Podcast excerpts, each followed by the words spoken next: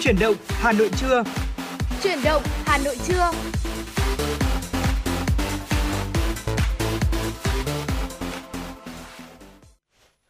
Quý vị và các bạn đang đến với chuyển động Hà Nội trưa. Thật là vui vì trong 120 phút tiếp theo của chương trình được phát sóng trên tần số FM 96 MHz, Trọng Khương và Bảo Trâm sẽ là những MC tiếp tục được đồng hành cùng với quý vị. Hãy ờ, cố định tần số 96 MHz để đồng hành cùng với chúng tôi đi qua những thông tin thời sự đáng chú ý, những nội dung chúng tôi đã chuẩn bị để chia sẻ cùng với quý vị và không thể quên được những ca khúc thật hay chúng tôi sẽ lựa chọn phát tặng cho quý vị. Hãy ghi nhớ số điện thoại 024 3773 6688 của chương trình để có thể uh, chia sẻ những vấn đề quý vị quan tâm hoặc là gửi tặng yêu cầu gửi tặng một uh, ca khúc, một lời nhắn gửi đến với người thân và bạn và bạn bè quý vị nhé. Quý vị thân mến và trong 120 phút sắp tới của truyền động Hà Nội trưa, à, chúng tôi cũng sẽ liên tục cập nhật đến quý vị những điểm tin, những tin tức đáng chú ý có trong buổi trưa ngày hôm nay. Và bên cạnh hotline quen thuộc 024 3773 6688, quý vị cũng đừng quên có thể tương tác với chúng tôi thông qua trang fanpage chính thức của chương trình FM96 Thời gian Hà Nội. À, chúng tôi đã sẵn sàng nhận tin nhắn phản hồi và những yêu cầu của các quý vị. Quý vị hãy cố định tần sóng, hãy nhấn kết nối cùng với chúng tôi quý vị nhé. Còn mở đầu cho chương trình truyền động Hà Nội trường ngày hôm nay, xin mời quý vị hãy cùng chúng tôi, chúng ta cùng thư giãn với một giai điệu âm nhạc.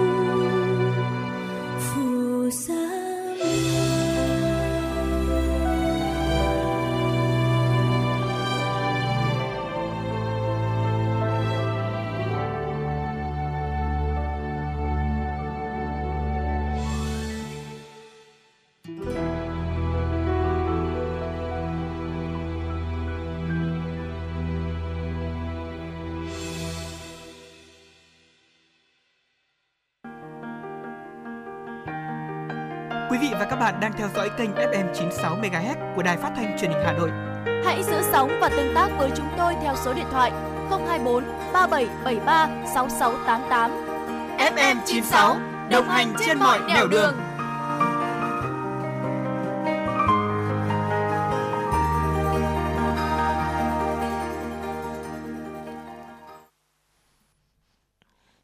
thân mến và vừa rồi là ca khúc Thành Thị qua sự thể hiện của nữ ca sĩ Thùy Chi. À, ca khúc vừa rồi cũng đã khởi động cho chương trình truyền động Hà Nội buổi trưa ngày hôm nay. Còn bây giờ xin mời quý vị hãy cùng chúng tôi đến với những điểm tin nổi bật. Thưa quý vị, Ủy ban nhân dân thành phố Hà Nội vừa ban hành quyết định số 622 về việc kiện toàn tổ chức và hoạt động quỹ phòng chống thiên tai thành phố Hà Nội. Theo quyết định, Quỹ phòng chống thiên tai thành phố Hà Nội là quỹ tài chính nhà nước ngoài ngân sách có tư cách pháp nhân con dấu riêng và được mở tài khoản tại kho bạc nhà nước và các ngân hàng thương mại hoạt động hợp pháp tại Việt Nam. Quỹ hoạt động theo mô hình công ty trách nhiệm hữu hạn một thành viên do nhà nước nắm giữ 100% vốn điều lệ. Quỹ có nhiệm vụ hỗ trợ các hoạt động phòng chống thiên tai mà ngân sách nhà nước chưa đầu tư hoặc chưa đáp ứng yêu cầu tiếp nhận, quản lý, sử dụng các nguồn tài chính, thực hiện chế độ báo cáo, kế toán theo quy định pháp luật hiện hành. Bộ máy quản lý và điều hành quỹ gồm Hội đồng quản lý, ban kiểm soát và cơ quan quản lý quỹ, chế độ làm việc, nhiệm vụ, quyền hạn của bộ máy quản lý và điều hành của quỹ do chủ tịch hội đồng quản lý quỹ phân công và được quy định tại quy chế tổ chức và hoạt động quỹ do chủ tịch hội đồng quản lý quỹ ban hành theo đề nghị của cơ quan quản lý quỹ. Ủy ban nhân dân thành phố giao giám đốc Sở Nông nghiệp và Phát triển nông thôn Hà Nội chỉ đạo cơ quan quản lý quỹ phối hợp với các cơ quan đơn vị có liên quan xây dựng quyết định quy chế tổ chức và hoạt động của quỹ, báo cáo Chủ tịch Hội đồng Quản lý Quỹ xem xét quyết định. Chủ tịch Ủy ban Nhân dân các quận huyện thị xã phối hợp với cơ quan quản lý quỹ xây dựng quy chế tổ chức và hoạt động của quỹ, báo cáo Chủ tịch Hội đồng Quản lý quỹ xem xét quyết định, tổ chức thu chi nộp quỹ theo quy định tại Nghị định số 78 của Chính phủ về thành lập và quản lý quỹ phòng chống thiên tai. Theo thống kê của Sở Giáo dục và Đào tạo Hà Nội, tính đến hết học kỳ 1 năm học 2022-2023, toàn thành phố có 1.147 trường mầm non và hơn 2.400 cơ sở giáo dục mầm non độc lập, giảm 9 trường so với cùng kỳ của năm học trước. Tổng số trẻ mầm non đang được chăm sóc giáo dục tại các nhà trường và các cơ sở giáo dục mầm non độc lập là hơn 510.000 trẻ. Trong đó đáng chú ý tỷ lệ trẻ mầm non ra lớp ở các độ tuổi đều tăng so với cùng kỳ năm học trước. Cụ thể, số trẻ nhà trẻ ra lớp hiện là gần 100.000 trẻ, đạt tỷ lệ 46,7% của tổng số trẻ trong độ tuổi, tăng 3,9% so với cùng kỳ. Tỷ lệ trẻ mẫu giáo ra lớp đạt 98,6%, trong đó tỷ lệ trẻ mẫu giáo 5 tuổi ra lớp đạt 100%. Trong học kỳ học của năm học 2022-2023, các cơ sở giáo dục mầm non trên địa bàn Hà Nội đều được tăng cường đầu tư cơ sở vật chất, trang thiết bị và đồ dùng đồ chơi, đảm bảo 100% nhóm lớp mầm non đều được học 2 buổi trên một ngày và ăn bán trú. Thưa quý vị, theo số liệu của Tổng Liên đoàn Lao động Việt Nam có được, tổng số tiền mà doanh nghiệp chậm đóng, trốn đóng bảo hiểm xã hội cho người lao động là hơn 22.000 tỷ đồng, chiếm khoảng 5,1% trong tổng số phải thu theo kế hoạch thu của Bảo hiểm xã hội Việt Nam. Trong đó, số tiền chậm đóng trốn đóng của các doanh nghiệp đơn vị đã dừng hoạt động hoặc có chủ bỏ trốn không có khả năng thu hồi là hơn 3.500 tỷ đồng. Tình trạng này đang ảnh hưởng trực tiếp đến lao động do không chốt được sổ bảo hiểm xã hội. Trước thực trạng trên, Tổng Liên đoàn Lao động Việt Nam đề nghị chính phủ giao Bộ Lao động Thương binh và Xã hội chủ trì phối hợp với Bảo hiểm xã hội Việt Nam, Tổng Liên đoàn Lao động Việt Nam tổng hợp báo cáo tình hình doanh nghiệp nợ, trốn đóng bảo hiểm xã hội, bảo hiểm y tế, bảo hiểm thất nghiệp của người lao động, có giải pháp cụ thể xử lý con số hơn 200.000 người lao động đang bị ảnh hưởng bởi tình trạng chậm trốn đóng bảo hiểm xã hội với các tác động tiêu cực như không được hưởng các chế độ kể cả lương hưu. Bên cạnh đó, Tổng Liên đoàn Lao động Việt Nam đề nghị chính phủ chỉ đạo các bộ ngành địa phương liên quan ra soát tháo gỡ những khó khăn vướng mắc về nợ xây dựng cơ bản, nhất là trong các ngành giao thông vận tải, xây dựng để thanh toán nợ tiền lương, nợ tiền bảo hiểm xã hội cho người lao động, theo báo cáo nhanh, một số tổng công ty ngành xây dựng nợ lương người lao động với số tiền là 269 tỷ đồng, nợ tiền bảo hiểm xã hội 435 tỷ đồng, một số tổng công ty ngành giao thông vận tải nợ lương gần 205 tỷ đồng, nợ bảo hiểm xã hội 750 tỷ đồng.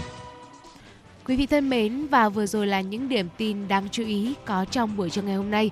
Còn bây giờ trước khi đến với tiểu mục tiếp theo vừa chuyển động Hà Nội trưa, xin mời quý vị cùng chúng tôi chúng ta cùng đến với ca khúc Tình yêu tôi hát qua sự thể hiện của Lần Nhã và Uyên Linh.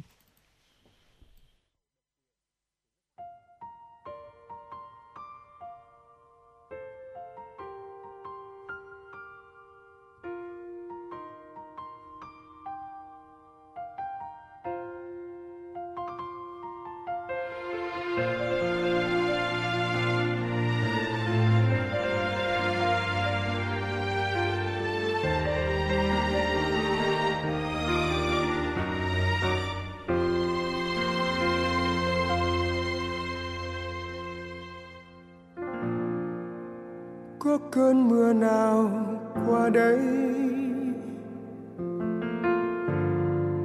Sao trời trong xanh là thế?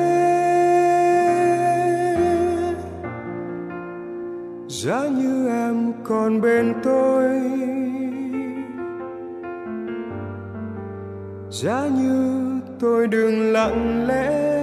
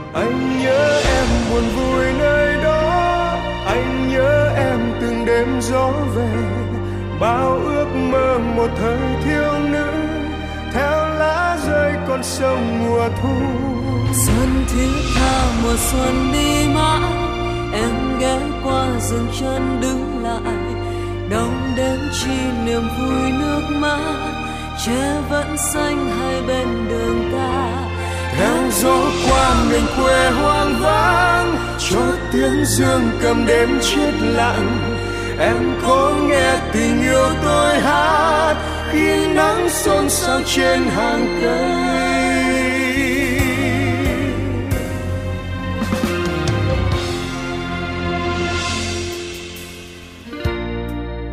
Trước sân bao lần ra hoa bao lần trăng trao đầu ngõ giá như em còn bên tôi. Giá như tôi đừng lặng lẽ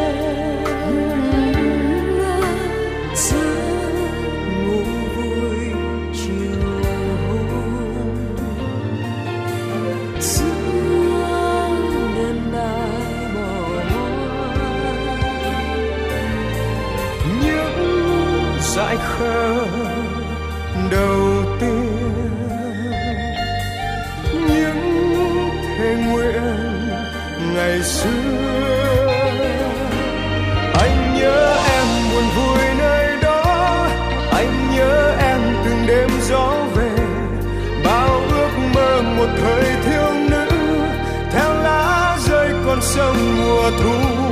Xuân thiết tha mùa xuân đi mãi em ghé qua dừng chân đứng lại. Đông đến chỉ niềm vui nước mắt tre vẫn xanh hai bên đường ta. Theo gió qua miền quê hoang vắng cho tiếng dương cầm đến chết lặng. Em có nghe tình yêu tôi hát khi nắng xôn xao trên hàng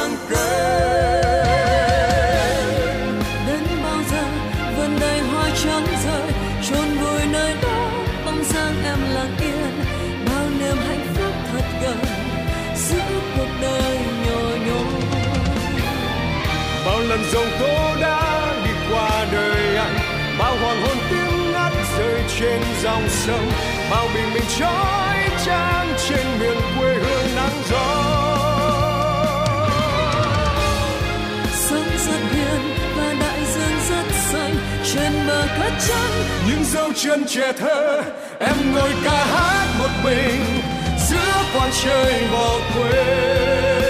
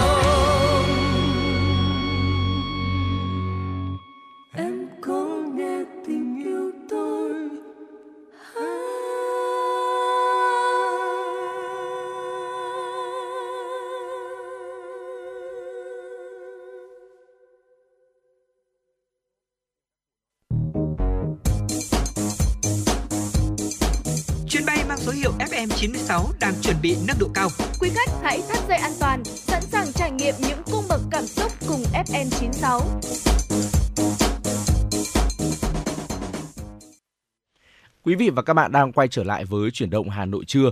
Trong phần thời lượng tiếp theo của chương trình, chúng tôi xin mời quý vị hãy cùng thưởng thức tách cà phê trưa với chuyển động Hà Nội. Ngày hôm nay thì chúng tôi muốn chia sẻ đến với quý vị một chủ đề có tên gọi là lý thuyết gương soi khi mỗi người chúng ta gặp trong đời đều phản ánh đều phản ánh chính bản thân chúng ta. À, thưa quý vị, mọi người xung quanh thì hoạt động như những tấm gương soi vậy, à, phản ánh chúng ta và cho chúng ta cơ hội để biết được mình là ai. Jacques Lacan, một nhà tâm thần học và phân tâm học người Pháp, đã phát triển lý thuyết gương soi để giải thích tại sao ở sau một khoảng thời gian chúng ta kết nối với một người thì bắt đầu thấy những khía cạnh tính cách ở họ mà chúng ta không thích. Theo Lacan, chúng ta xây dựng danh tính của mình bằng cách là phản ánh nó lên người khác. Do đó, các mối quan hệ mà chúng ta có với những người khác là sự phản ánh hoặc dự đoán về các khía cạnh trong tính cách của chính bản thân chúng ta mà chúng ta thích hoặc là không thích. Vậy thưa quý vị, lý thuyết gương soi là gì? À, cũng giống như việc là có những bộ phận trên cơ thể hoặc là một khuyết điểm ngoại hình nào đó mà chúng ta không thích khi soi gương thì cũng có những khía cạnh tính cách mà chúng ta không muốn chấp nhận ở bản thân của mình. Nói cách khác là những gì mà chúng ta không thích ở người khác thì cũng có thể chính là những gì mà chúng ta cũng không thích ở chính bản thân mình. À, chúng ta liên tục phóng chiếu bản thân ra môi trường xung quanh và vì chúng ta không thể nhìn thấy bóng của chính mình hay thậm chí là những điểm mạnh của bản thân nên cuộc sống đã ban tặng cho chúng ta món quà đó là các mối quan hệ các mối quan hệ cho chúng ta thấy những gì mà chúng ta có ở bên trong và mọi người xung quanh hoạt động như những tấm gương soi phản ánh chúng ta và cho chúng ta cơ hội để biết được mình là ai. À, tôi cũng nhớ một cái câu nói rằng là uh, bản thân của chúng ta là phản ánh lại của năm người thân thiết nhất. Không biết là quý vị thính giả có cảm thấy là câu nói này cũng như lý thuyết gương soi thì có đúng với bản thân mình hay không? Còn bây giờ hãy cùng chúng tôi tìm hiểu tuyết về lý thuyết này nhé. Thưa quý vị, ờ, lý thuyết gương soi thì ờ, có thể hoạt động theo cách trực tiếp hoặc là ngược lại. Giả dụ rằng quý vị không thể chịu đựng được sự ích kỷ của một người bạn. Nói một cách trực tiếp thì ờ, quý vị và các bạn đang phóng chiếu phần ích kỷ của mình mà bạn từ chối nhìn thấy. Mặt khác, theo hướng ngược lại, điều đó có thể phản ánh bạn là một người vị tha và bao dung. Có thể bạn là người luôn quan tâm đến người khác mà quên mất chính mình – nhưng dù bằng cách nào thì đó cũng là một thông tin có giá trị nếu bạn muốn tìm hiểu và phát triển bản thân mình. Bạn có thể nghĩ rằng sếp của bạn đang quá khắt khe với mình. Điều đó có thể bởi vì bạn cũng đang rất là khắt khe và cầu toàn với bản thân. Sếp của bạn trong trường hợp này chỉ là sự phản ánh cách bạn đối xử với chính mình. Ngược lại thì cũng có thể là bởi bạn đang quá dễ dãi với chính mình và bạn cần một chút nghiêm khắc với bản thân hơn trong cuộc sống. Vâng thưa quý vị, uh, nghiêm khắc hơn với bản thân trong cuộc sống đó cũng là một điều mà chúng ta cũng luôn cố gắng trong mỗi ngày. Ở lý thuyết gương soi thì cũng tìm ra được những cái vết thương tình cảm. Ờ, băng bó không phải là cách để chữa bệnh. Khi mà chúng ta bị thương, chúng ta thường kêu lên trong đau đớn. Sau đó thì chúng ta mới bình tĩnh, rửa sạch vết thương và băng bó chúng để vết thương mau lành. À, chúng ta không thể chỉ băng bó và quên vết thương đó đi vì nó không hoạt động như thế. Thay vào đó, chúng ta cần theo dõi vết thương cho đến khi mà nó lành lại. Tất cả chúng ta đều có những vết thương lòng, vết thương tình cảm là tất cả những cảm xúc, tình cảm, suy nghĩ, cách hành động đến từ những khoảnh khắc đau thương trong cuộc sống mà chúng ta chưa chấp nhận được. Chúng ta đã trở thành tù nhân của những vết thương đó. Việc chúng ta cần làm là chuyển đổi những cảm xúc và suy nghĩ đó thành sự khôn ngoan và kinh nghiệm để thúc đẩy chính chúng ta trở thành một người, một phiên bản tốt hơn khi chúng ta quên đi những vết thương tình cảm, chúng ta cũng sẽ trở thành một phần trong vô thức và ảnh hưởng đến suy nghĩ, tâm trạng và hành vi của chính mình. Và rồi bên trong, chúng đã tạo ra những lỗ hồng trong trái tim của mình. Vì vậy khi mà bạn gặp một người có cùng một lỗ hồng, cùng một vết thương, bạn và người ấy sẽ gắn kết với nhau. bạn tìm được sự đồng cảm, sự chia sẻ, nhưng bạn cũng cần phải cẩn thận vì những vết thương như thế này cũng có thể chia cắt mối quan hệ đấy. Nếu vết thương chưa lành, sớm muộn gì chúng cũng sẽ làm tổn thương những mối quan hệ của bạn từ sự bất an, sợ hãi, ghen tị và chiếm hữu. Cuộc sống luôn có luôn cố gửi cho bạn những tín hiệu, những phản ánh để hướng dẫn bạn trưởng thành và nếu bạn không tìm ra chúng và chú ý đến những thông điệp, bạn sẽ không thể trở thành phiên bản tốt nhất của chính mình. Thậm chí nếu không tìm ra, bạn sẽ bị kìm hãm và những mối quan hệ của bạn sẽ bị làm suy yếu. Vì vậy hãy ghi nhớ lý thuyết gương soi và tận dụng những thông tin quý giá mà nó mang lại cho bạn về bản thân nhé. Quý vị thân mến và vừa rồi là những ý kiến, những chia sẻ, quan điểm bà Trâm Trọng Cương vừa truyền tải đến quý vị về lý thuyết gương soi à, khi mà mỗi người mình gặp trong đời đều phản ánh chính mình và có lẽ là à, cái phiên bản phản ánh chính mình nhiều nhất là người bạn đời của mình đúng không ạ? Ừ. Và uh, ngay sau đây để tiếp nối những dòng cảm xúc thì xin mời quý vị hãy cùng đến với ca khúc Thời Thanh Xuân sẽ qua uh, qua giọng ca ngọt ngào của Phạm Hồng Phước và ca sĩ uh, ca sĩ uh, xin lỗi quý vị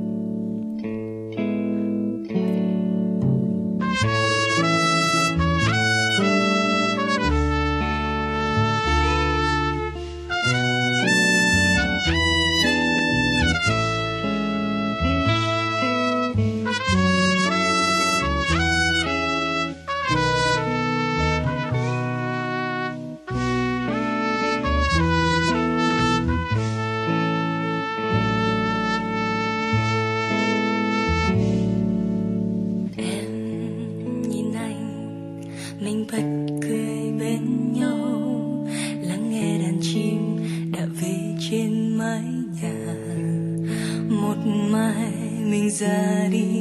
Hàm răng thưa nụ cười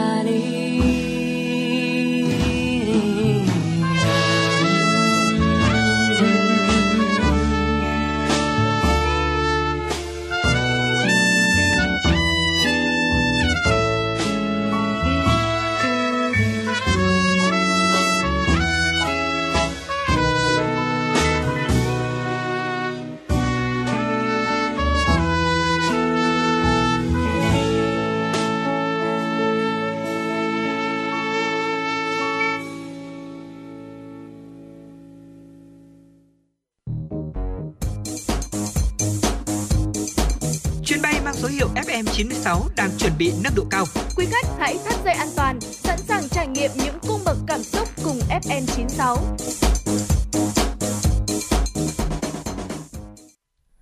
Quý vị thân mến và vừa rồi là ca khúc Thời thanh xuân sẽ qua có sự thể hiện của Phạm Hồng Phước và Văn Mai Hương. Hy vọng là với ca khúc vừa rồi thì quý vị thính giả chúng ta cũng đã có những giây phút thư giãn cùng với truyền động Hà Nội chưa? Còn bây giờ hãy cùng chúng tôi quay trở lại với những điểm tin nổi bật. Thưa quý vị, Tổng cục Thủy lợi cho biết mực nước trung bình trên sông Hồng tại trạm Thủy Văn Hà Nội, đoạn quận Long Biên đạt 1,7 m, thấp hơn kế hoạch lấy nước của Bộ Nông nghiệp và Phát triển nông thôn 0,06 đến 0,16 m. Do vậy, một số công trình cố định chưa được đầu tư, sửa chữa nâng cấp như trạm bơm trung như trạm bơm Trung Hà, trạm bơm Phù Sa và các cống lấy nước liên mạc, Cẩm Đình của thành phố Hà Nội và cống Long Tử của tỉnh Bắc Ninh không đủ điều kiện vận hành lấy nước các địa phương đã vận hành tối đa công trình thủy lợi để lấy nước. Tính đến 15 giờ ngày hôm qua, Hà Nội và 10 tỉnh thành phố thuộc khu vực Trung Du và Đồng bằng Bắc Bộ đã cấp đủ nước cho 435.369 ha, đạt 87,4% diện tích gieo cấy lúa xuân, tăng 1,7% so với ngày mùng 4 tháng 2. Trong đó, trong đó 3 tỉnh đã hoàn thành công tác lấy nước gồm Thái Bình, Nam Định và Hà Nam. Các tỉnh Ninh Bình, Phú Thọ cấp đủ nước cho 96% diện tích của địa phương. Tỉnh Hải Dương và thành phố Hải Phòng cấp đủ cho 85% diện tích.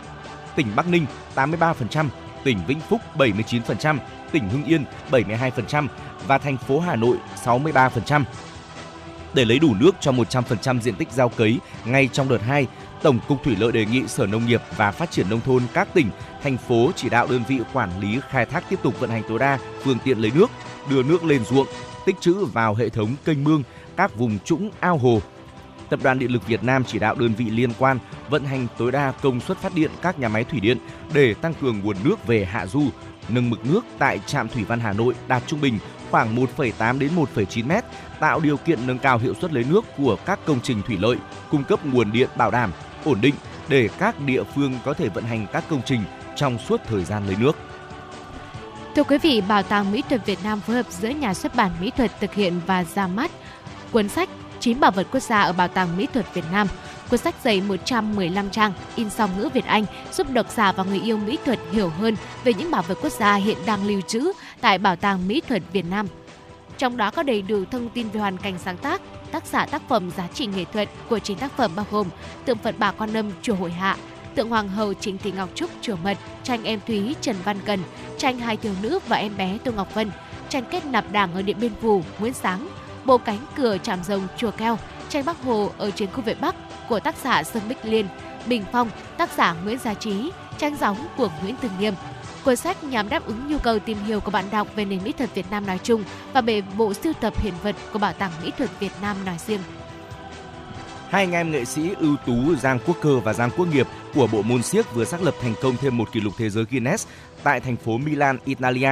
Theo đó, hai anh em nghệ sĩ này đã xác lập kỷ lục thế giới Guinness với tiết mục trồng đầu leo 10 bậc thang, di chuyển trên đường rộng 50 cm, dài 10 m, sau đó đi xuống 10 bậc trong thời gian 1 phút 55 giây. Theo đại diện của hai nghệ sĩ, tiết mục biểu diễn này sẽ được phát sóng rộng rãi qua nhiều kênh từ ngày 20 tháng 2 tới. Sau khi hoàn thành chuyến đi xác lập kỷ lục này, hai nghệ sĩ Quốc Cơ và Quốc Nghiệp đều sẽ chính thức kết thúc sự nghiệp thi đấu đỉnh cao. Trước kỷ lục này, họ đã giành được 3 kỷ lục thế giới Guinness vào các năm 2016, 2018, 2021 với tiết mục trồng đầu leo bậc thang. Quý vị thân mến và quý vị vừa được lắng nghe những tin tức do biên tập viên Kim Anh thực hiện. Còn bây giờ thì chúng tôi cũng vừa nhận được yêu cầu âm nhạc đến từ quý vị thính giả có nickname là uh, Lê Nam. Thính giả này có yêu cầu ca khúc uh, có tựa đề là bông hoa đẹp nhất qua sự thể hiện của quân AB. Bây giờ thì xin được mời thính giả nam cùng tất cả quý vị thính giả chúng ta sẽ cùng lắng nghe ca khúc này.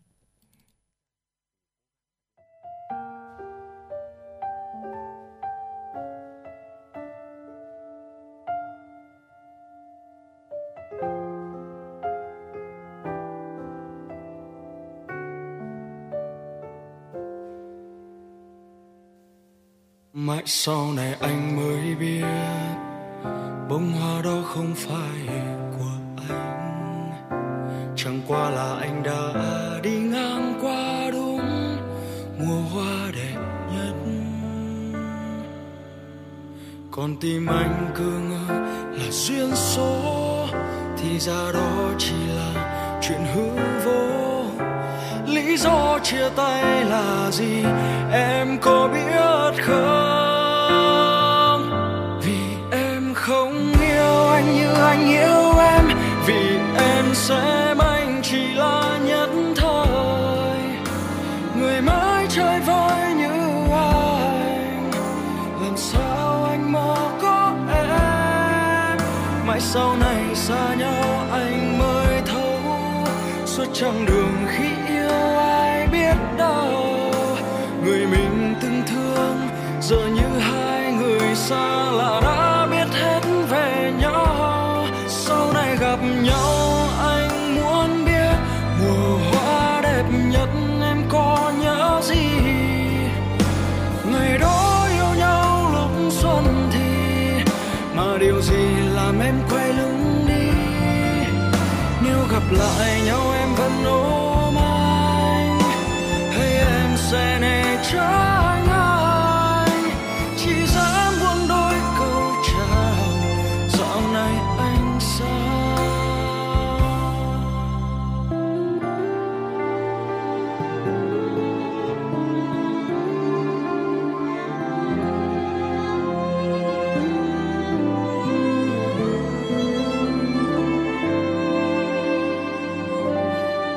sau này anh mới biết. Người đó không phải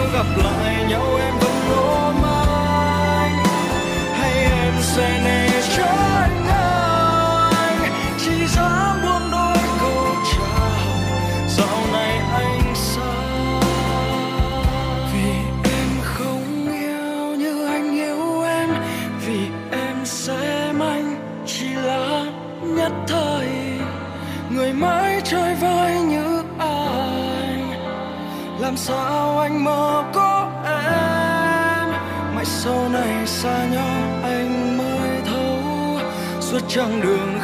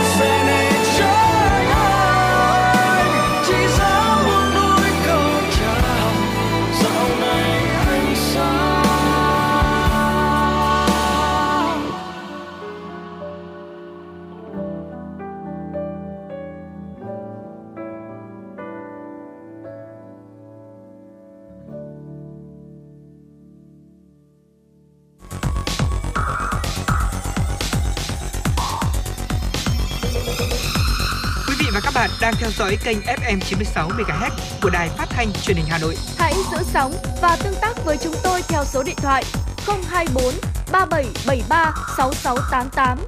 FM 96 đồng hành trên mọi nẻo đường. Quý vị thân mến và vừa rồi là giai điệu ngọt ngào của ca khúc Bông hoa đẹp nhất qua sự thể hiện của ca sĩ Quân AB. Còn bây giờ xin mời quý vị hãy cùng chúng tôi đến với những điểm tin quốc tế. Thưa quý vị, Liên Hợp Quốc đã đặt tên năm 2023 là năm quốc tế uh, là năm quốc tế kê sau đề xuất của Thủ tướng Ấn Độ tại Đại hội đồng. Lễ hội cấp quốc gia của Ấn Độ về ẩm thực đường phố đã được Hiệp hội các hàng quán đường phố trên toàn Ấn Độ và Cơ quan tiêu chuẩn và an toàn thực phẩm của Ấn Độ tổ chức trong tuần qua. Hơn 30 cửa hàng đã được dựng lên trong không gian của lễ hội để giới thiệu các loại món ăn khác nhau được chế biến từ hạt kê.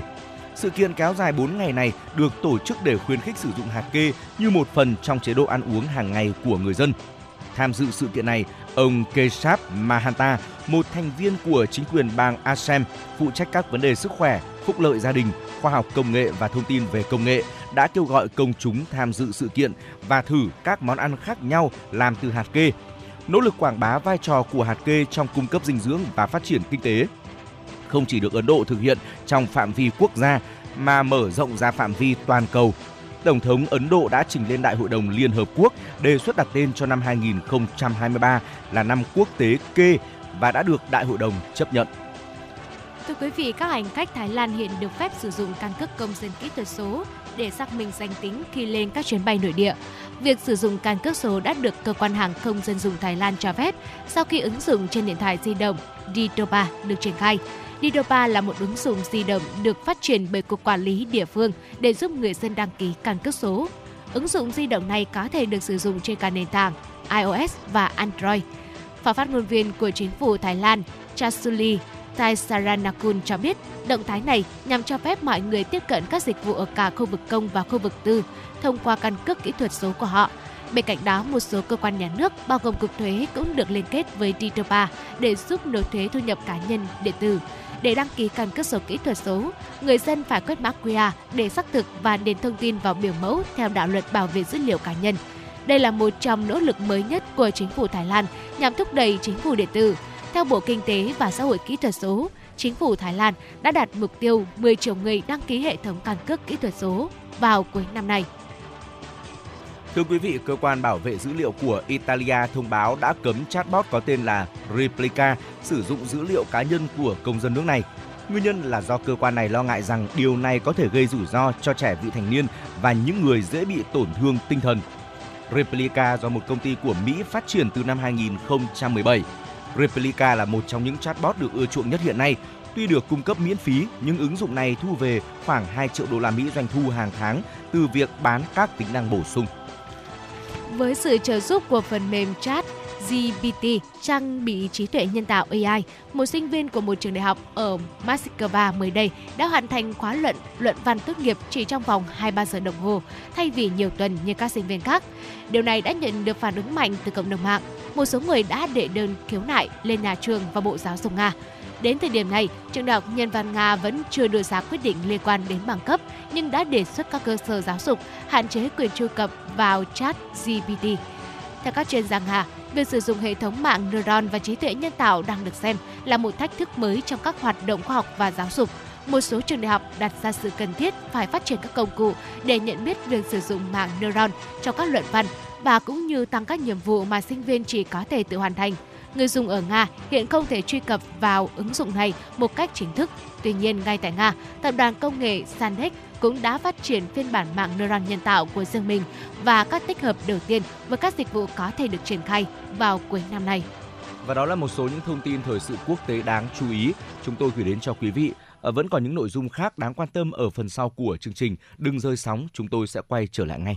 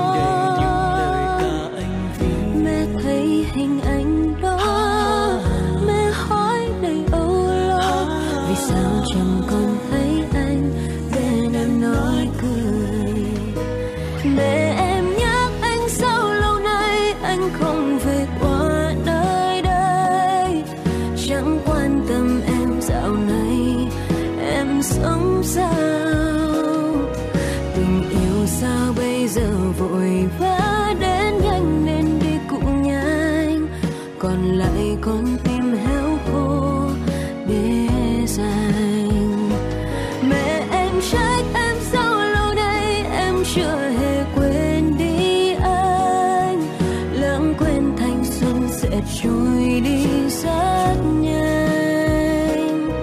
Chỉ đứng trong kinh lặng thôi, để nước mắt trên mi tự rơi. Nói quên một người rất dễ, nhưng đâu dễ là mẹ em nhắc anh sao lâu nay anh không về qua nơi đây. Chẳng quan tâm em dạo này, em sống sao bây giờ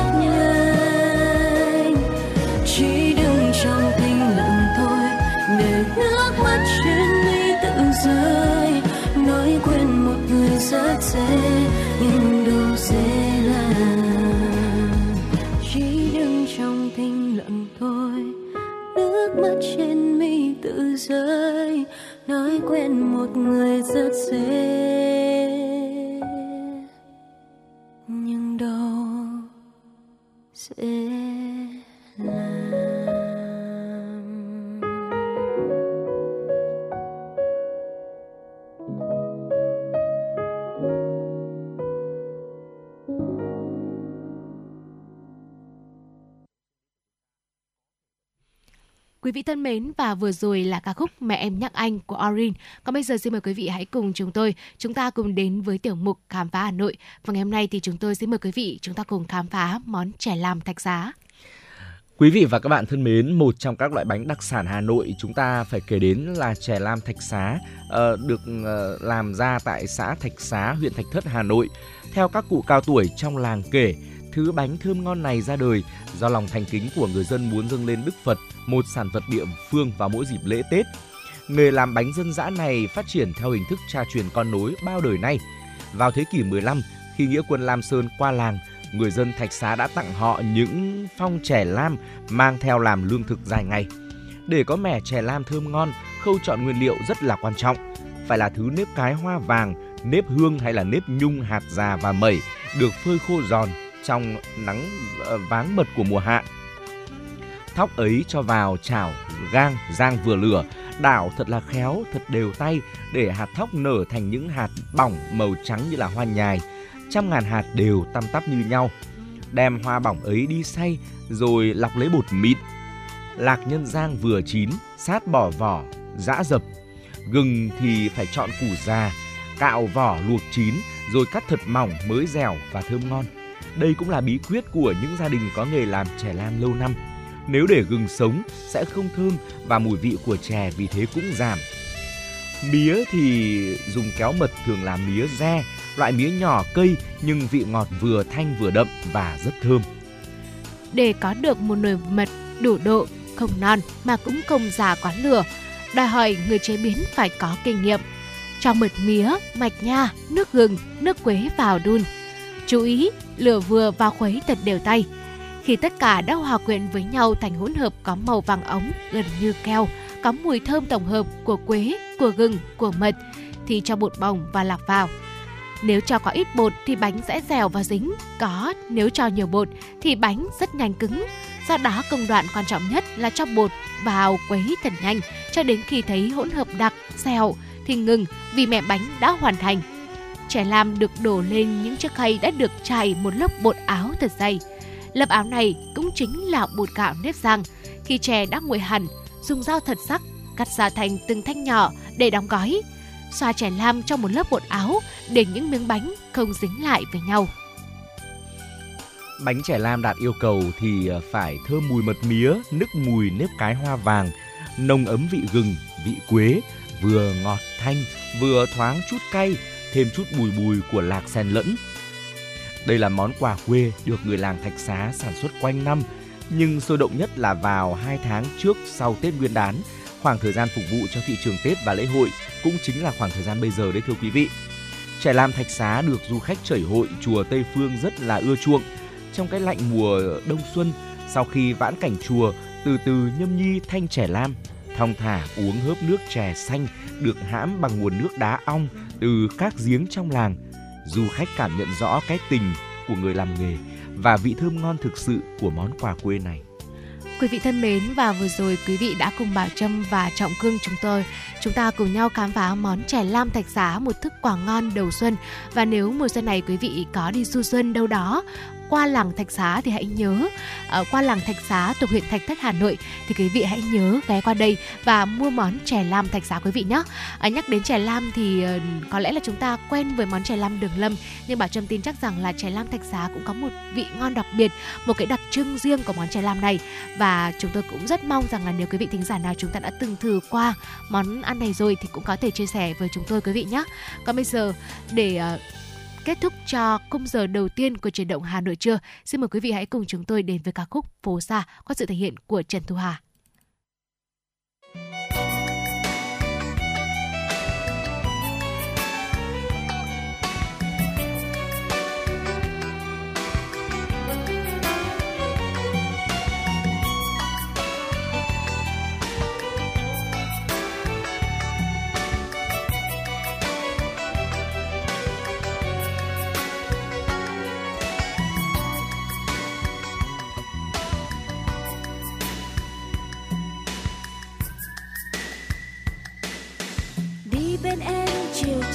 Vắng. Phố xa phố xa, ngỡ như thật gần. Đôi vai em gầy trong chiếc lá. Giờ là đợi chờ nhớ mong mùa xuân. Trên tay em nụ hoa vẫn nở. Phố xa phố xa, ngỡ như thật gần. Câu yêu thương chìm trong nỗi nhớ. Mà về một ngày có mưa êm.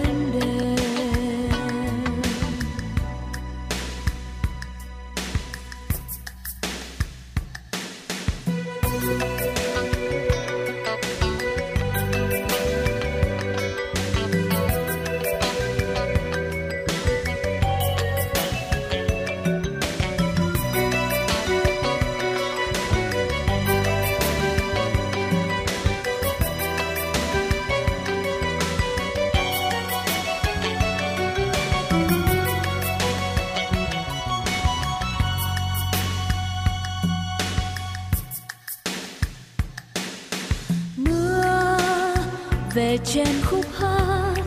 Lắng u buồn đợi bóng hình ai như tìm về thoáng hương xa.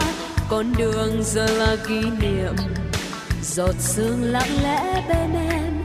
Động trên đôi mắt vô tư, để buồn cho con phố nhỏ, để một người đến vẫn vương.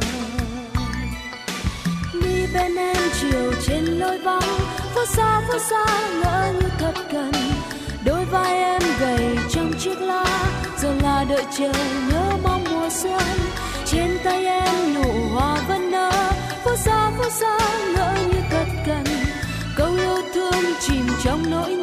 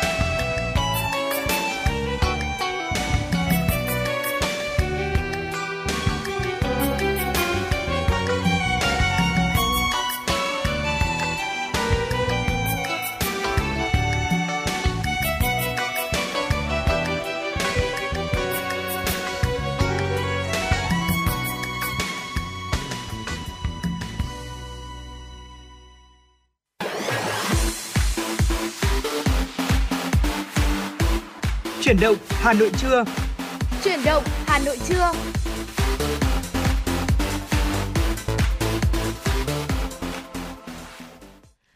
Thưa quý vị, cùng quay trở lại với chuyển động Hà Nội trưa. Quý vị hãy cố định tần sóng cùng Bảo Trâm Trọng Cương. Chúng ta sẽ cùng nhau khám phá những nội dung, những tin tức đáng quan tâm và bên cạnh đó không thể thiếu được đó là những giai điệu âm nhạc và quý vị cũng đừng quên hai kênh tương tác quen thuộc của chúng tôi số điện thoại của chương trình 0243773 6688 và cũng như là trang fanpage chính thức của chương trình FM96 Thời sự Hà Nội.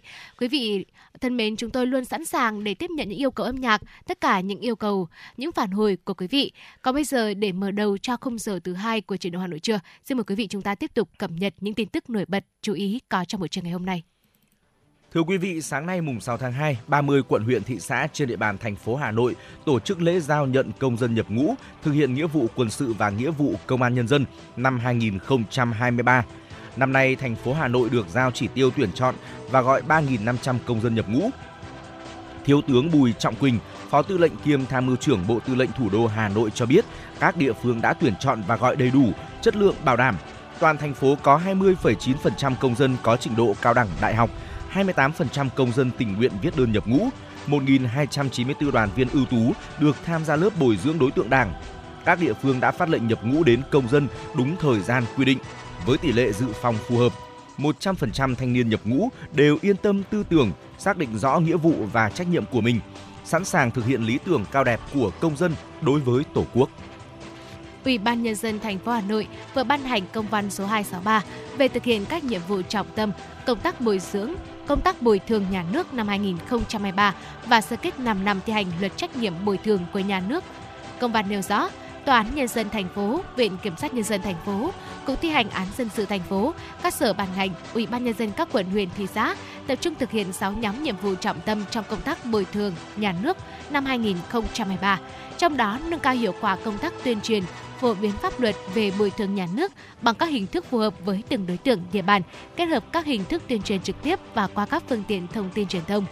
Cùng với đó, tổ chức bồi dưỡng tập huấn, chuyên sâu kỹ năng giải quyết yêu cầu bồi thường nhà nước cho cán bộ công chức được phân công thực hiện công tác bồi thường nhà nước trên địa bàn thành phố, thực hiện hoạt động kiểm tra trong công tác bồi thường nhà nước, đặc biệt là các đơn vị phát sinh vụ việc, yêu cầu bồi thường nhà nước hoặc các đơn vị có nguy cơ tiềm ẩn phát sinh yêu cầu bồi thường nhà nước trên cơ sở nắm bắt các thông tin trong hoạt động quản lý nhà nước bằng các hình thức phù hợp với tình hình thực tiễn đồng thời, tiếp nhận thụ lý hồ sơ và giải quyết yêu cầu bồi thường nhà nước theo đúng quy định của pháp luật và gửi các văn bản trong quá trình giải quyết bồi thường về Sở Tư pháp Hà Nội theo quy định của pháp luật về bồi thường nhà nước khi phát sinh vụ việc.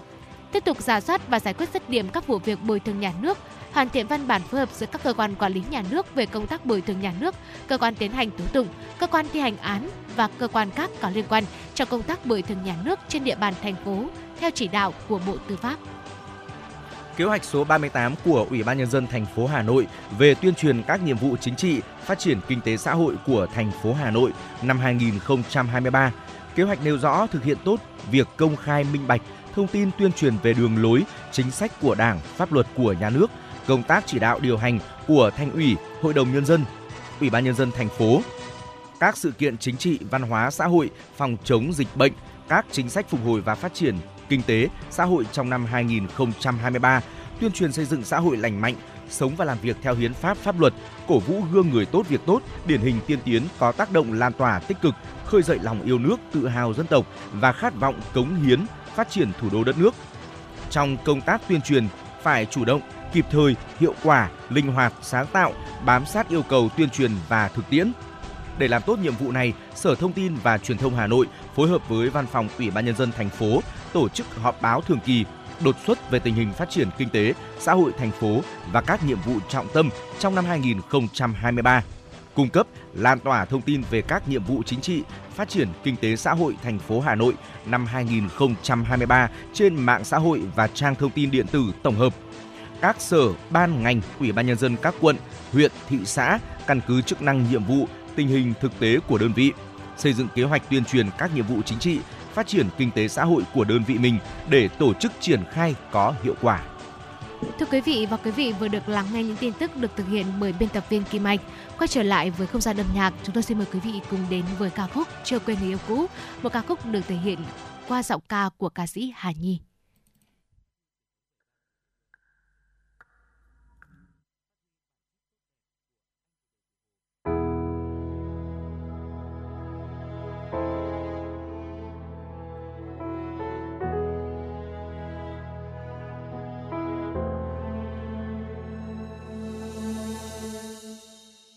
Cũng đã gần ba năm mà em vẫn nhớ anh nhiều lắm.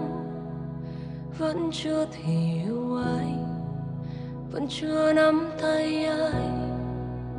Thế gian này rộng lớn mà con tim trắng to nhiều hơn. Chỉ vừa đủ nhớ một người, chỉ vừa đủ thương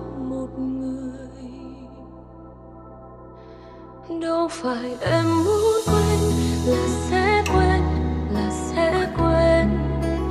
Đâu phải mong hết đâu là bớt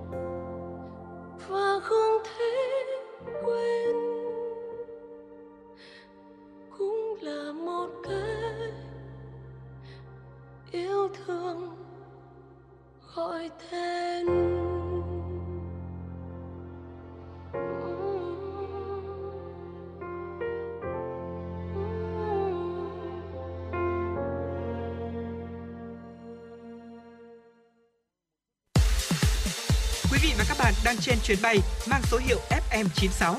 Hãy thư giãn, chúng tôi sẽ cùng bạn trên mọi cung đường. Hãy giữ sóng và tương tác với chúng tôi theo số điện thoại 024 3773 6688. Thưa quý vị, cùng quay trở lại với phần điểm tin. Xin mời quý vị cùng chúng tôi tiếp tục cập nhật những điểm tin nổi bật có trong buổi trường ngày hôm nay. Thưa quý vị, Ủy ban nhân dân thành phố Hà Nội đã ban hành văn bản số 266 về việc nghiêm túc thực hiện việc tăng cường thanh tra, kiểm tra công tác tổ chức cán bộ, việc tiếp nhận, xác minh thông tin phản ánh về công tác tổ chức cán bộ trên địa bàn thành phố.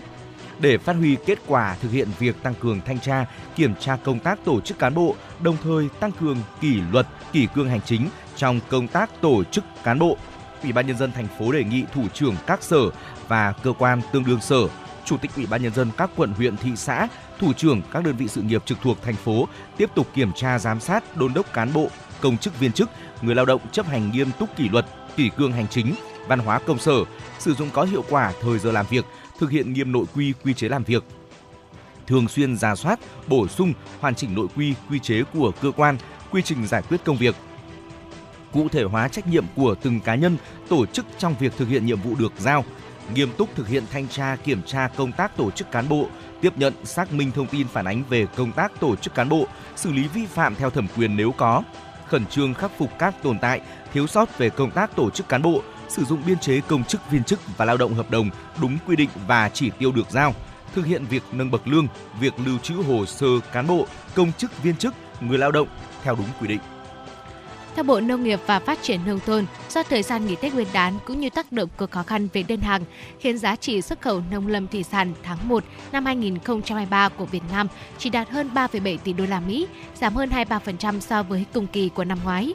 Trong đó, giá trị xuất khẩu các mặt hàng nông sản chính đạt hơn 1,7 tỷ đô la Mỹ, giảm gần 13% so với cùng kỳ năm ngoái. Giá trị xuất khẩu thủy sản ước đạt 600 triệu đô la Mỹ, tức là giảm gần 31%, giá trị xuất khẩu gỗ và sản phẩm gỗ đạt 1,1 tỷ đô la Mỹ, giảm gần 30% so với tháng 1 năm trước. Nhiều mặt hàng có giá trị kim ngạch xuất khẩu tăng mạnh trong năm 2022, nhưng trong tháng đầu năm nay lại giảm về giá trị xuất khẩu. Trong đó xuất khẩu thủy sản trong tháng 1 năm 2023 chỉ đạt 600 triệu đô la Mỹ, giảm 31% so với tháng 1 năm 2022. Nhiều mặt hàng nông sản tuy có kim ngạch xuất khẩu sụt giảm trong năm 2022 nhưng tăng giá trị trong tháng đầu năm nay.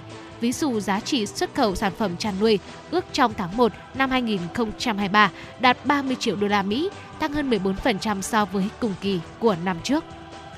Thưa quý vị, tối qua tức là rằm tháng riêng năm Quý Mão, đêm thơ Nguyên Tiêu đã diễn ra trang trọng nhiều dấu ấn tại khu di sản Hoàng Thành Thăng Long, Hà Nội. Đây là sự kiện quan trọng trong chuỗi hoạt động Ngày thơ Việt Nam lần thứ 21 do Hội Nhà văn Việt Nam chủ trì phối hợp với Trung tâm Bảo tồn Di sản Thăng Long Hà Nội tổ chức. Bí thư Trung ương Đảng, trưởng ban tuyên giáo Trung ương Nguyễn Trọng Nghĩa, đại diện các ban bộ ngành đoàn thể và đông đảo giới thơ ca, người yêu thơ có mặt tham dự. Thay mặt lãnh đạo Đảng, Nhà nước, trưởng ban tuyên giáo Trung ương Nguyễn Trọng Nghĩa chúc Ngày thơ Việt Nam lần thứ 21 thành công tốt đẹp, chúc các nhà thơ duy trì thật bền bỉ niềm đam mê sáng tạo, đặc biệt mong các nhà thơ luôn ý thức thật tốt về quyền và trách nhiệm của văn nghệ sĩ đối với dân tộc, đất nước. Đêm thơ Nguyên Tiêu đem đến cho công chúng 21 bài thơ của 21 tác giả nhiều thế hệ, biểu trưng cho lần thứ 21 Ngày thơ Việt Nam được tổ chức. Các tác phẩm thơ được thể hiện với nhiều hình thức như trình diễn, đọc thơ, ngâm thơ, hát ca khúc phổ thơ hấp dẫn, đặc sắc. Trong đó có thể kể đến các tác phẩm của những nhà thơ nổi tiếng như Giá từng thước đất của Chính Hữu, Biển của Xuân Diệu, Đường chúng ta đi của Xuân Sách, về Hương Sơn năm sơ tán ấy của Bằng Việt, Con đường của Phan Thị Thanh Nhàn, Thơ tình cuối mùa thu của Xuân Quỳnh, Hạt gạo làng ta của Trần Đăng Khoa, Không chạm tới cuộc đời của Nguyễn Bình Phương, vân vân hay các vần thơ trẻ như Tháng 2 của Nguyễn Vĩnh Tiến, Sóng trầm biển dựng của Đoàn Văn Mật, Tôi viết cho dân tộc tôi của Lý Hữu Lương, vân vân. Thưa quý vị, theo nhận định của Trung tâm Dự báo Khí tượng Thủy văn Quốc gia, Tổng cục Khí tượng Thủy văn, Bộ Tài nguyên và Môi trường, Hà Nội và các tỉnh thành phố Bắc Bộ đang trong giai đoạn nồm ẩm khi độ ẩm không khí tăng cao trên 85%, kèm theo mưa phùn, sương mù. Thông thường, hiện tượng nồm ẩm khiến tường nhà, bờ tường sàn nhà đổ mồ hôi sẽ xuất hiện từ đầu tháng 2 và kéo dài đến hết tháng 4. Thông tin về xu thế thời tiết trên, ông Nguyễn Văn Hường, trưởng phòng dự báo thời tiết Trung tâm Dự báo Khí tượng Thủy văn Quốc gia cho biết, từ đầu tháng 2 trở đi, không khí khô được thay thế bằng khối không khí ẩm. Giai đoạn này, các tỉnh Bắc Bộ chuyển sang trạng thái mưa nhỏ, mưa phùn và sương mù, trời rét về đêm và sáng. Thời gian nồm ẩm ở miền Bắc cũng xuất hiện với các đợt khác nhau, có đợt kéo dài vài ngày, cũng có đợt kéo dài cả tuần. Riêng trong 3 tháng này sẽ có khoảng từ 4 đến 5 đợt nồm ẩm dài ngắn khác nhau. Hiện tượng này chỉ chấm dứt hoặc thay đổi khi được gió mùa đông bắc tràn về. Ông Hường cũng lưu ý mưa nhỏ, mưa phùn và sương mù là một trạng thái thời tiết theo mùa ở miền Bắc, thường xuất hiện vào giai đoạn mùa xuân, độ ẩm không khí tăng cao, ẩm ướt khó chịu. Thời gian độ ẩm tăng cao cũng là môi trường thuận lợi cho các loại tác nhân gây bệnh về đường hô hấp dị ứng, nhất là đối với trẻ nhỏ và người già. Trong những ngày thời tiết nồm ẩm, ô nhiễm tăng cao, các chuyên gia khí tượng khuyến cáo người dân cần đeo khẩu trang khi di chuyển và hoạt động ngoài trời. Người dân cần vệ sinh nhà cửa sạch sẽ vì hiện tượng nền nhà ẩm thấp có thể tạo điều kiện cho vi khuẩn sinh sôi. Ngoài ra, thời tiết nồm ẩm cũng là điều kiện thuận lợi cho sâu bệnh phát sinh và gây hại rau vụ xuân, nhất là bệnh sương mai, chết rũ và dẹp muội chết hút nhanh chóng, làm ruồng bị thối hỏng hàng loạt nếu không có biện pháp bảo vệ kịp thời. Quý vị và các bạn thân mến, và đó là một số những thông tin đáng chú ý chúng tôi cập nhật gửi đến cho quý vị. Sẽ vẫn còn những nội dung khác nữa đáng quan tâm mà chúng tôi ờ, rất là muốn được chia sẻ cùng với quý vị ở phần sau của chương trình. Đừng rơi sóng, Trọng Khương và Bảo Trâm sẽ quay trở lại ngay.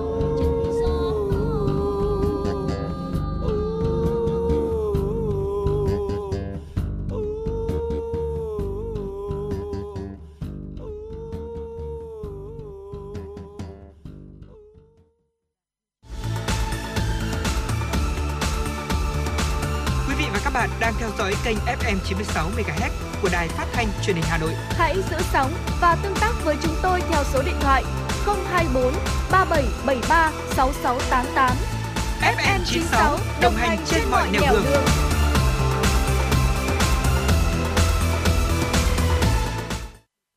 Quý vị thân mến và vừa rồi là ca khúc Bà tôi qua sự thể hiện của ca sĩ Ngọc Khuê. Còn bây giờ xin mời quý vị cùng chúng tôi đến với tiểu mục ký ức Hà Nội. Và ngày hôm nay chúng ta sẽ cùng nhau tìm hiểu về những chiếc xe đạp trong ký ức của người Hà Nội hoặc là của người Việt Nam. Thưa quý vị, ngày hôm nay thì chúng tôi muốn dành thời gian để mời quý vị quay trở về với miền ký ức qua những chiếc xe. À, đầu tiên thì chúng tôi muốn chia sẻ đến với quý vị về chiếc xe đạp thống nhất ạ. Những năm 80 của thế kỷ trước thì xe đạp là phương tiện phổ biến nhất thời bấy giờ. Khi ấy thì nếu mà gia đình nào sở hữu cho mình chiếc xe đạp mà lại là xe đạp thống nhất thì đó chắc chắn là gia đình khá giả rồi. Xe đạp thống nhất xuất hiện trong ký ức của nhiều người là một sản phẩm vô cùng chất lượng, không thua kém gì xe Peugeot của Pháp. Một chiếc xe đạp thống nhất có giá lên tới nửa cây vàng lúc bấy giờ, một số tiền quá lớn đối với mức thu nhập của nhiều gia đình Việt Nam những năm tháng đó. Hồi đó thì ờ, xe thống nhất được coi là biểu tượng của sự giàu có, thành đạt, niềm ước mơ của hàng triệu người. Đó cũng là hình mẫu của người đàn ông thành đạt hoặc là một nữ sinh thanh lịch.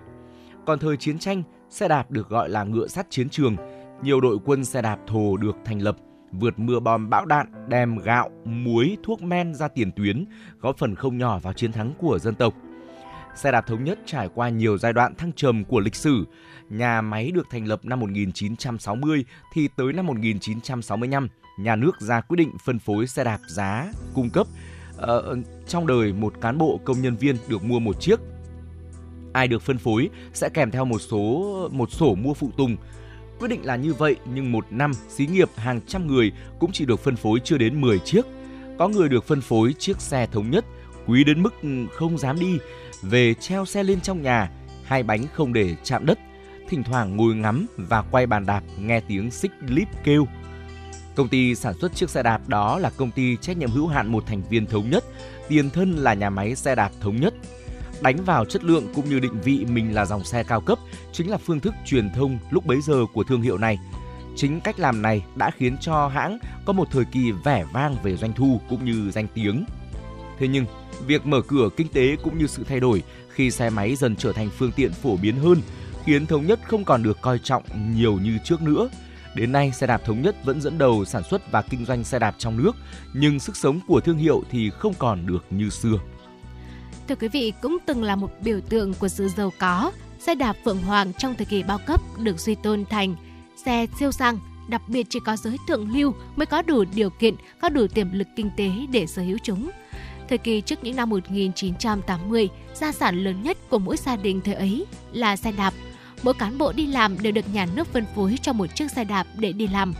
Ngày đó nếu tính bằng thóc, một chiếc xe đạp Phượng Hoàng chắc bằng cả một năm thu hoạch nông sản của một gia đình nông dân. Tuy nhiên, sau cuộc chiến tranh biên giới vào năm 1979, lượng hàng hóa Trung Quốc về Việt Nam nhỏ giọt, để mua xe Phượng Hoàng không phải là dễ, thậm chí người dân phải bỏ ra vài cây vàng mới có thể mua được chúng. Đến những năm 1990, xe đạp Nhật làm khuynh đảo thị trường, khiến xe Phượng Hoàng lùi sâu vào trong dĩ vãng. Hiện nay, số người còn sở hữu xe đạp Phượng Hoàng còn cực kỳ ít hoặc xe đã hỏng hóc nặng theo thời gian. Tuy nhiên, giới sưu tầm xe vẫn đang rốt ráo đi tìm những chiếc xe còn nguyên zin, chưa hỏng hóc, ngoại hình đẹp. Tại Trung Quốc, hiện nay vẫn còn sản xuất mẫu xe này. Tuy nhiên, số lượng xe nhập về Việt Nam rất hạn chế. Nếu muốn sở hữu được một chiếc xe Phượng Hoàng mới, người mua sẽ phải bỏ ra 4 triệu đồng và phải chờ ít nhất là một tháng mới được nhập về Việt Nam. Tiếp theo chúng tôi muốn chia sẻ đến với quý vị về chiếc xe đạp Peugeot. Xe đạp Peugeot thì ăn sâu vào tiềm thức của người Hà Nội rồi. Không chỉ có người già, muốn sống lại cái thời một chiếc Peugeot có thể đáng giá đến cả một căn nhà mà những người trẻ cũng đang bị những chiếc xe đạp đáng tuổi bố mẹ mình làm cho mê mẩn. Chơi xe đạp cổ thì cũng là một cách để sống chậm lại và khi mà nhắc đến ờ, những chiếc xe đạp trong ký ức thì đương nhiên chúng ta không thể quên được ờ, xe đạp mini Nhật rồi đúng không nào? Và chúng tôi xin được tiếp tục chia sẻ đến với quý vị về uh, xe đạp mini Nhật. Uh, cùng với Honda Cup và Honda Dream, xe mini Nhật trở thành một phương tiện giao thông mang tính biểu tượng vào những năm 80, 90 của thế kỷ trước và kéo dài cho đến tận những năm 2000. Xe đạp mini Nhật thực chất là một mẫu xe nữ do công ty Maruishi sản xuất Đây là công ty sản xuất xe đạp nổi tiếng trên thế giới với lịch sử phát triển hơn 130 năm. Xuất hiện trên thị trường từ những năm 1950 rồi sau phổ biến ra khắp châu Á, xe mini Nhật còn được gọi với cái tên là xe đạp Mama hay còn hay còn được biết đến với tên là xe đạp mẹ chở con. Tại Việt Nam thì xe mini Nhật có mặt khá sớm nhưng phải đến cuối những năm 80, đầu 90 mới là thời kỳ huy hoàng của dòng xe này. Vào những năm 90, để mua được một chiếc mini Nhật 10 can đập hộp, khách hàng phải bỏ ra từ 1 triệu rưỡi đến 2 triệu đồng, tương đương với nửa cây vàng thời bấy giờ. Tới những năm 2000, giá xe máy bắt đầu giảm nên nhiều người bỏ xe đạp để sử dụng xe máy đi làm. Xe mini Nhật cũng bị cạnh tranh bởi các dòng xe đạp địa hình, xe đạp cào cào nên thị phần đã giảm đi nhanh chóng. Hiện tại, các nữ sinh cấp 3 cũng ít sử dụng xe mini Nhật mà đa phần dùng xe đạp điện để có thể đi học.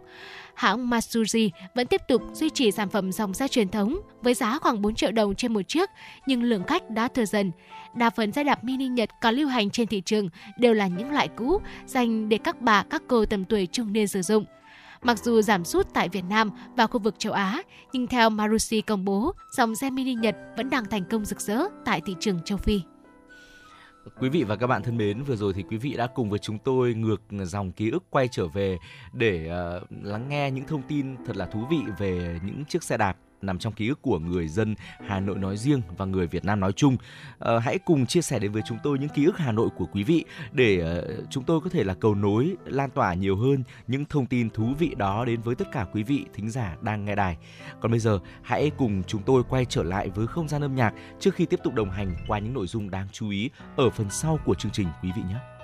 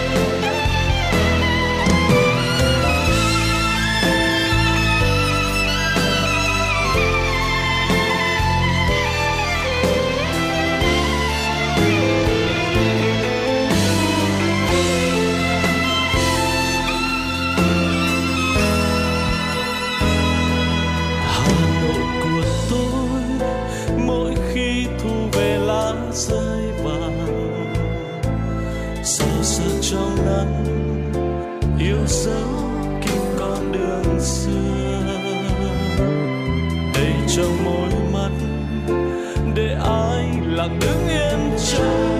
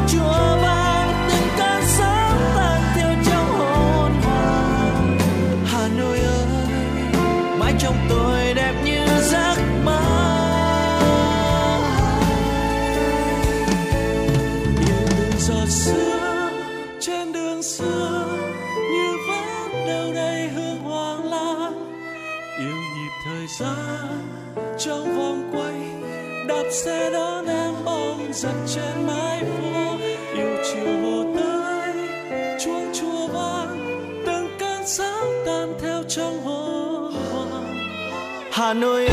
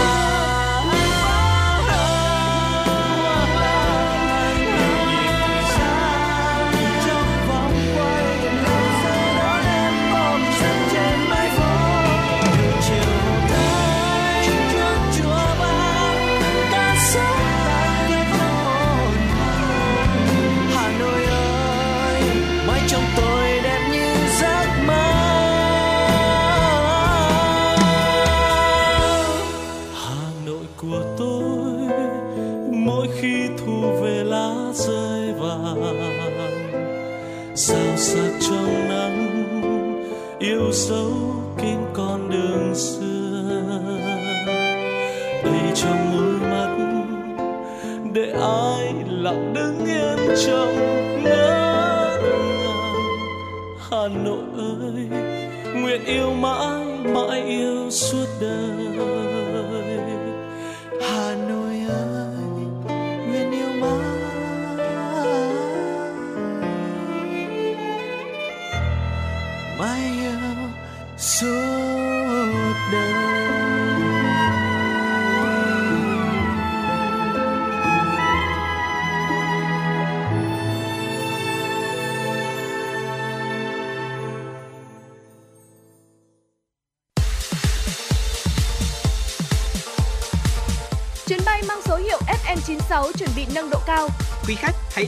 toàn, sẵn sàng trải nghiệm những cung bậc cảm xúc cùng FM96.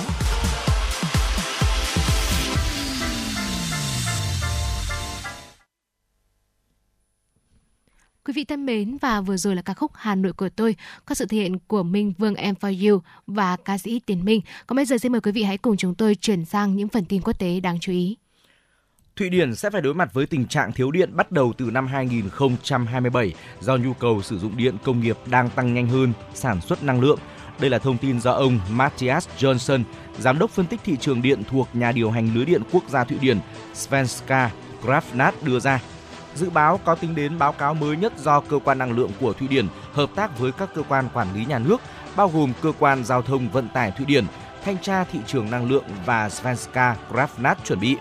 Mức tiêu thụ điện của Thụy Điển đang tăng lên sau nhiều năm duy trì ổn định đi kèm với nguồn cung cấp điện ngày càng tăng. Theo một báo cáo triển vọng 5 năm được công bố vào đầu tuần qua, báo cáo chỉ ra rằng nhu cầu sử dụng điện ở Thụy Điển có thể tăng gấp đôi vào năm 2035. Các nhà phân tích kỳ vọng năng lượng gió trên bờ sẽ khả thi về mặt kỹ thuật và kinh tế trong thời gian ngắn, nhưng nhấn mạnh rằng về lâu dài sẽ cần có các cơ sở điện hạt nhân mới. Theo báo cáo, công suất năng lượng gió hiện có nên được mở rộng. Theo ước tính, sản lượng điện ở Thụy Điển sẽ tăng khoảng 17 terawatt một giờ vào năm 2027, trong khi mức tiêu thụ sẽ tăng 44 terawatt một giờ. Mức năng lượng dư thừa hiện tại là 33 terawatt một giờ sẽ giảm xuống còn khoảng 6 terawatt một giờ. Thưa quý vị, Tổ chức Y tế Thế giới WHO vừa công bố khung sáng kiến toàn cầu giảm ung thư vú, căn bệnh ung thư phổ biến nhất trên thế giới. Trong đó, WHO đặt ra mục tiêu giảm tỷ lệ tử vong do ung thư vú trên toàn cầu là 2,5% mỗi năm cho đến năm 2040, qua đó ngăn chặn khoảng 2,5 triệu ca tử vong do căn bệnh này. Tổ chức Y tế Thế giới khuyến nghị các quốc gia thực hiện ba trụ cột để thực hiện mục tiêu trên, gồm phát hiện sớm, chẩn đoán kịp thời, cũng như điều trị và chăm sóc toàn diện cho bệnh nhân ung thư vú. Mỗi năm có hơn 2,3 triệu trường hợp mắc ung thư vú trên toàn cầu. Tuy nhiên, tỷ lệ sống sót sau 5 năm của bệnh nhân ung thư vú đã vượt quá 80% ở các quốc gia có thu nhập cao, trong khi tỷ lệ này ở các nước kém phát triển chỉ từ 40 đến 60%. WHO ước tính mỗi năm trên thế giới có thêm 20 triệu người mắc ung thư và 10 triệu người không vượt qua căn bệnh này, chiếm khoảng 16% số ca tử vong trên toàn cầu. Giới chuyên gia cảnh báo số ca ung thư mới sẽ tăng lên khoảng 30 triệu vào năm 2040. Lực lượng cứu hỏa Chile đã chiến đấu với hàng trăm đám cháy dữ dội nhằm cố gắng kiểm soát một trong những thảm họa thiên nhiên tồi tệ nhất ở nước này trong nhiều năm. Hiện số người tử vong do cháy rừng ở Chile tăng lên ít nhất 24 người và gần 1.000 người khác bị thương. Một số quốc gia đã cam kết trợ giúp nguồn lực chữa cháy cho Chile, bao gồm cả máy bay và các đội chữa cháy chuyên nghiệp. Khi những trận cháy rừng dữ dội nhất thiêu rụi các khu rừng và đất nông nghiệp tập trung quanh ba khu vực gần đường bờ biển dài Thái Bình Dương của quốc gia Nam Mỹ này. Chính phủ của Tổng thống Gabriel Boric đã ban hành những tuyên bố khẩn cấp cho các khu vực nông thôn phía nam Biobío, Nuble và Araucania trong nỗ lực đẩy nhanh tốc độ chữa cháy. Chính quyền Chile cho biết các đám cháy rừng đã thiêu dụi diện tích khoảng 270.000 hecta. Trong số những nạn nhân thiệt mạng do cháy rừng, 13 người sống ở Biobío cũng như Nuble và Araucania nơi những khu rừng rộng lớn cũng như nhiều trang trại trồng nho và trái cây khác để xuất khẩu. Một đợt nắng nóng vào mùa hè ở khu vực Nam bán cầu đã gây khó khăn cho những nỗ lực dập tắt ngọn lửa vì nhiệt độ ở một số khu vực bị ảnh hưởng nặng nề nhất đã vượt quá 40 độ C. Một nghiên cứu đã phát hiện ra rằng vi nhựa được sử dụng trong bao bì thực phẩm và sơn đã được tìm thấy trong mô tĩnh mạch của con người. Kết quả nghiên cứu cho thấy vi nhựa có thể đi qua các mạch máu đến mô mạch máu, nhưng các nhà khoa học cho biết vẫn chưa rõ tác động của chúng đối với sức khỏe con người. Mô tĩnh mạch hiện của con người lấy từ bệnh nhân trải qua phẫu thuật bắt gầu động mạch mạch của tim đã được đánh giá trong một nghiên cứu được thực hiện bởi nhóm các nhà khoa học đến từ Đại học Hood và trường y khoa Hood York, bệnh viện giảng dạy Đại học Hood và nghiên cứu sinh Josh họ đã tìm thấy 15 hạt vi nhựa trong mỗi gram mô tĩnh mạch và 5 loại polymer khác nhau. Nổi bật nhất bao gồm các hạt nhựa Aki được sử dụng trong sơn tổng hợp, Vecni và men. Các chất kết dính được tìm thấy trong bao bì thực phẩm và ni lông, được sử dụng trong vật liệu đóng gói linh hoạt. Nghiên cứu được công bố trên tạp chí Frost One cho thấy mức độ vi nhựa quan sát được tương đương hoặc cao hơn mức được báo cáo đối với các mồi ruột kết và phổi. Quý vị và các bạn thân mến, đó là một số những thông tin thời sự quốc tế đáng chú ý. Chúng tôi sẽ còn những điều muốn chia sẻ với quý vị ở phần sau của chương trình. Lúc này hãy quay trở lại với không gian âm nhạc trước khi ờ, chúng tôi được gặp lại quý vị một ít phút nữa nhé.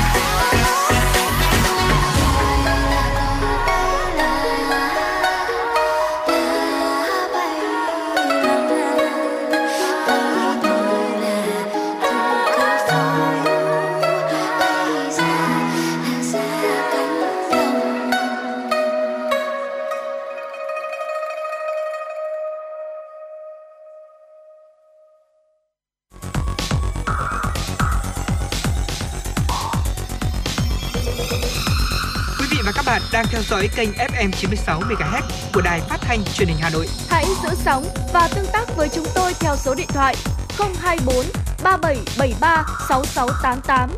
FM 96 đồng hành trên mọi nẻo đường. đường. Quý vị thân mến và vừa rồi là các khúc cỏ lạ qua sự thể hiện của Jan Bi và Yến Lê. Quay trở lại với truyền động Hà Nội trưa. Xin mời quý vị cùng đến với tiểu mục FM96 Travel. Quý vị và các bạn thân mến, hôm nay thì chúng tôi muốn được ờ, mời quý vị và muốn được giới thiệu đến với quý vị về một địa điểm có tên gọi là Hà Khẩu. Và ờ, đây là ở đâu mà lại được dân du lịch rủ nhau check-in dịp đầu năm nhiều đến như thế? Ờ, thưa quý vị, hiện nay xu hướng đón Tết Nguyên đán ở nước ta đã có sự thay đổi phần nào. Đó là thay vì ở nhà trong toàn bộ kỳ nghỉ Tết, nhiều gia đình lựa chọn xuất hành khai xuân ngay từ rất sớm. Tết Nguyên đán năm nay, một trong những địa điểm được săn đón hàng đầu vào dịp này mang tên là Hà Khẩu. Vậy Hà Khẩu thực sự là ở đâu và tại sao lại thu hút như vậy? À, thì thưa quý vị, Hà Khẩu không hẳn là một thành phố mà chỉ là một huyện cửa khẩu thuộc uh, Trung Quốc nằm gần với biên giới tỉnh Lào Cai, Việt Nam chúng ta. Huyện Hà Khẩu còn là huyện tự trị dân tộc Cáp Nê, Di Hồng Hà, nằm phía nam của tỉnh Vân Nam. Ờ, dù chỉ là một huyện nhỏ tự trị, song ở Hà Khẩu vẫn có đầy đủ những nét văn hóa hay là các món ăn mang nét ẩm thực Trung Hoa để du khách tham quan, trải nghiệm và thưởng thức cách phổ biến nhất được nhiều du khách lựa chọn đó là du lịch Sapa hoặc Lào Cai kết hợp với ngày đi Hà Khẩu. Để qua được biên giới Lào Cai và sang Hà Khẩu, du khách không cần làm các thủ tục xin visa như thông thường mà chỉ cần làm sổ thông hành. Đây là một dạng sổ có thể làm nhanh chóng thông qua các bên dịch vụ, giúp cho du khách qua được cửa an ninh tại Hà Khẩu và ở lại trong ngày. Ngoại tệ cũng có thể dễ dàng đổi ngay tại khu vực xuất nhập cảnh hoặc một số nơi ở Hà Khẩu cũng chấp nhận cả tiền Việt nữa. Chính bởi những yếu tố là vị trí gần, ngay sát biên giới Lào Cai, chỉ cần đi qua cây cầu bắc ngang sông Nậm Thi, thủ tục nhanh chóng, đơn giản và chi phí lại không quá cao, nên du lịch Hà Khẩu được rất nhiều du khách ưa chuộng trong khoảng một vài năm trở lại đây, đặc biệt là các bạn trẻ để có được trải nghiệm du lịch Trung Quốc trong ngày. Thưa quý vị, thế thì ăn gì, uh, chơi gì hay là đến thăm thú gì ở Hà Khẩu trong một ngày đây? Đây là câu hỏi mà được rất nhiều bạn trẻ ừ, thắc mắc và cũng mong muốn là được giải đáp vậy thì ngày hôm nay chúng tôi cũng sẽ giải đáp câu hỏi này cho quý vị về cái quá trình mà mình có thể có những cái lựa chọn khi mà đến tham quan với địa điểm Hà Khẩu. À, đầu tiên đó chính là một địa điểm không thể thiếu được công viên ánh sáng một trong những nơi được đánh giá là không thể không tới khi mà đi tới Hà Khẩu đó chính là công viên ánh sáng. Hay còn có một cái tên gọi ở Trung Quốc khác nhưng mà chúng tôi uh, không rõ lắm. Nếu như quý vị thính giả nào mà chúng ta biết tên gọi Trung Quốc của uh, công viên ánh sáng này thì cũng có thể là uh, tương tác với chúng tôi bà Trâm Trọng Khương và nói cho chúng tôi biết thông tin này quý vị nhé. Cách cửa khẩu khoảng 7 km phương tiện phổ biến được chọn để di chuyển tới đây là taxi. Công viên này bao gồm hệ thống đèn bao quanh các lối đi cho đến khu vực các đền tháp. Chính vì vậy mà thời điểm lý tưởng nhất để đi đó là khi trời đã tối. Tuy vậy nếu như quý vị chúng ta đến vào ban ngày thì cũng không sao bởi hệ thống đèn vẫn được bật liên tục. Khi mà màn đêm đã buông xuống, kết hợp với ánh sáng của đèn, công viên sẽ hiện lên vô cùng lung linh, kỳ ảo. Nhiều du khách đã trải nghiệm để ờ, đi dạo này tham quan hết công viên ánh sáng thì sẽ phải mất đến từ 2 đến 3 giờ đồng hồ. Và một địa điểm nữa được rất nhiều người yêu thích đó chính là chùa Quan Âm. À, xin mời anh Trọng Cương sẽ chia sẻ tiếp đến quý vị. Thưa quý vị, chùa Quan Âm thì ờ, đối với những du khách yêu thích tham quan những địa điểm tâm linh, khi tới Hà Khẩu nhất định phải tới chùa Quan Âm.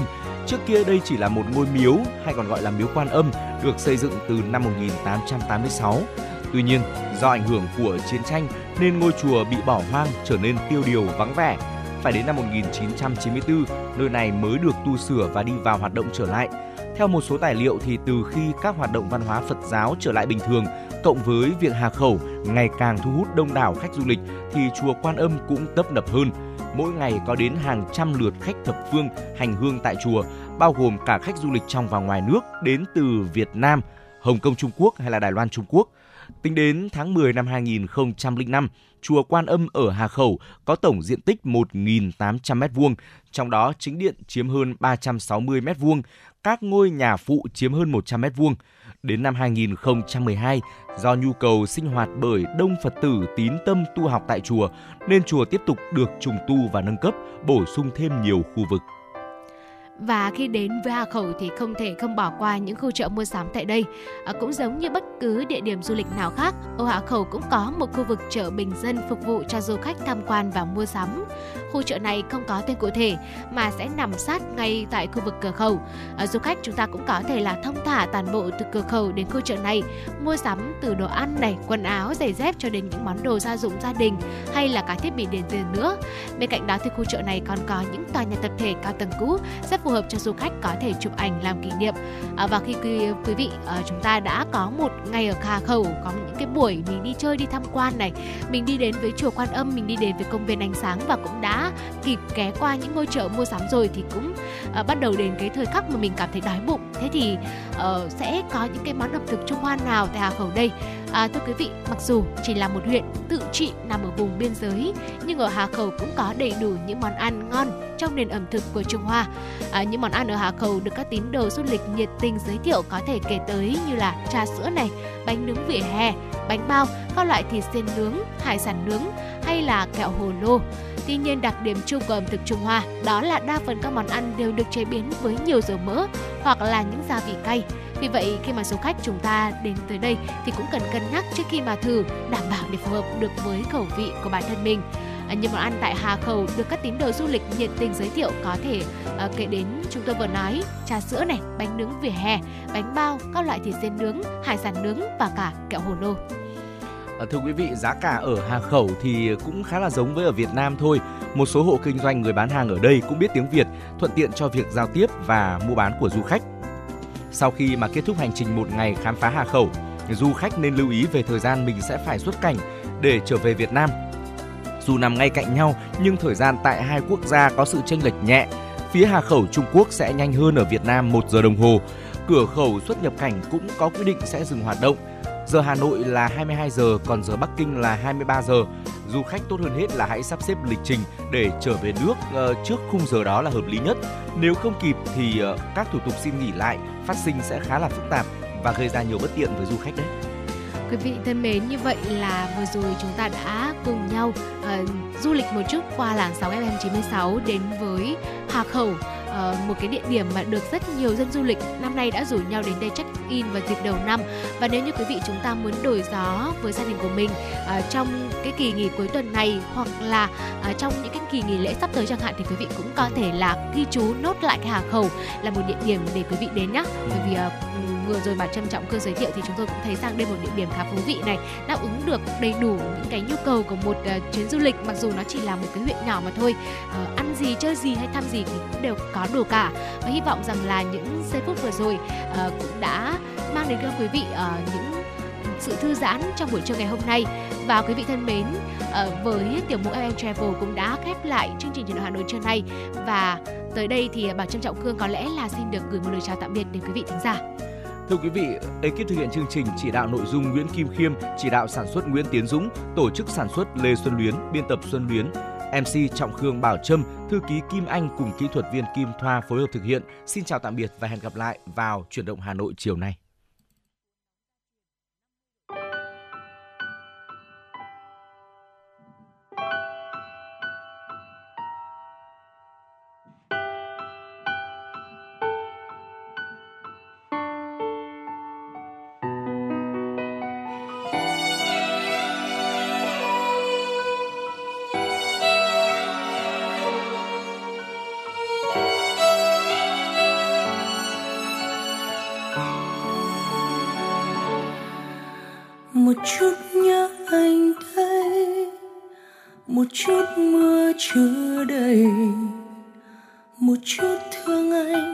Mà xa như khói mây. Một chút ít hơi ấm, một chút thương âm thầm. Một chút yêu thôi, nằm sâu như sóng ngầm. Một chút nhớ thành hai, một chút mưa góp lại một chút yêu thôi mà buồn mỗi sớm mai. Một chút gió thành bão giông một chút mưa đầy biển rộng một chút yêu thôi mà đâu đến cháy